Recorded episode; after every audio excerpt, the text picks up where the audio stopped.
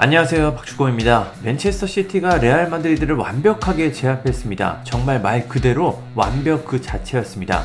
맨시티는 전반 23분과 37분 베르나르두 실바가 멀티골을 터트리면서 전반을 2대 0으로 마쳤습니다. 이거는 전반 스탯인데 이것만 봐도 맨시티가 얼마나 압도적인 모습을 보여줬는지 알 수 있습니다.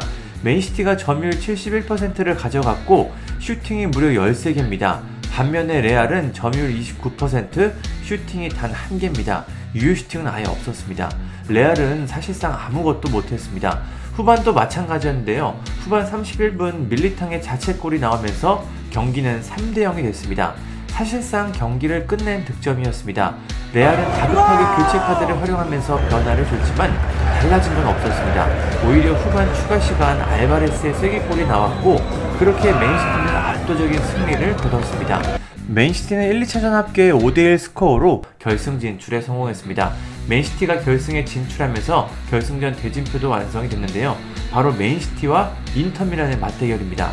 맨시티는 구단 역사에 챔피언스리그 우승이 없습니다. 프리미어리그와 리그컵에서는 수많은 우승을 차지했지만 유독 챔피언스리그에서는 좌절을 많이 겪었습니다. 가장 최근에는 2020-21 시즌 결승전에 진출했지만 첼시에 패배하면서 준우승에 머물렀습니다. 최근 몇 년 동안 맨시티는 항상 우승 후보 1순위로 꼽혔지만 좌절했습니다.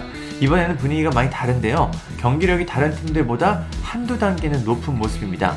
최근에 제가 본 축구 중에서는 가장 압도적인 경기였습니다. 그럼 경기 후 양팀 선수들의 평점을 살펴보겠습니다. 축구 통계 사이트 후스코어드를 보면 양팀 선수들의 평점이 눈에 띄게 다릅니다. 일단 맨시티에서 가장 평점이 높은 선수는 멀티골을 넣은 실바로 9점을 받았습니다. 다음으로 높은 선수는 잭 그릴리시로 8점입니다.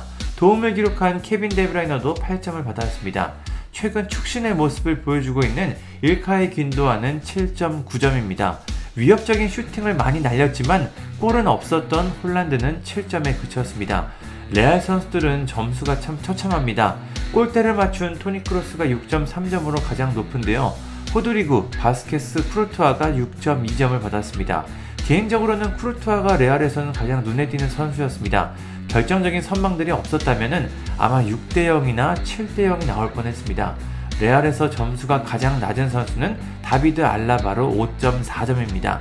이제는 결승전만 남았습니다. 맨시티와 인터밀란의 결승전은 6월 11일 일요일 오전 4시 튀르키예 이스탄불 아타튀르크 올림피아트 경기장에서 열립니다. 경기가 주말이라 보기는 참 좋을 것 같습니다. 맨시티는 점점 트래블의 가능성이 높아지고 있는데요. 리그는 사실상 우승이고 챔피언스 리그와 FA컵 모두 결승에 올랐습니다. 이번 시즌 맨시티가 어떤 성적표를 거두게 될지 참 궁금합니다. 감사합니다. 구독과 좋아요는 저에게 큰 힘이 됩니다. 감사합니다.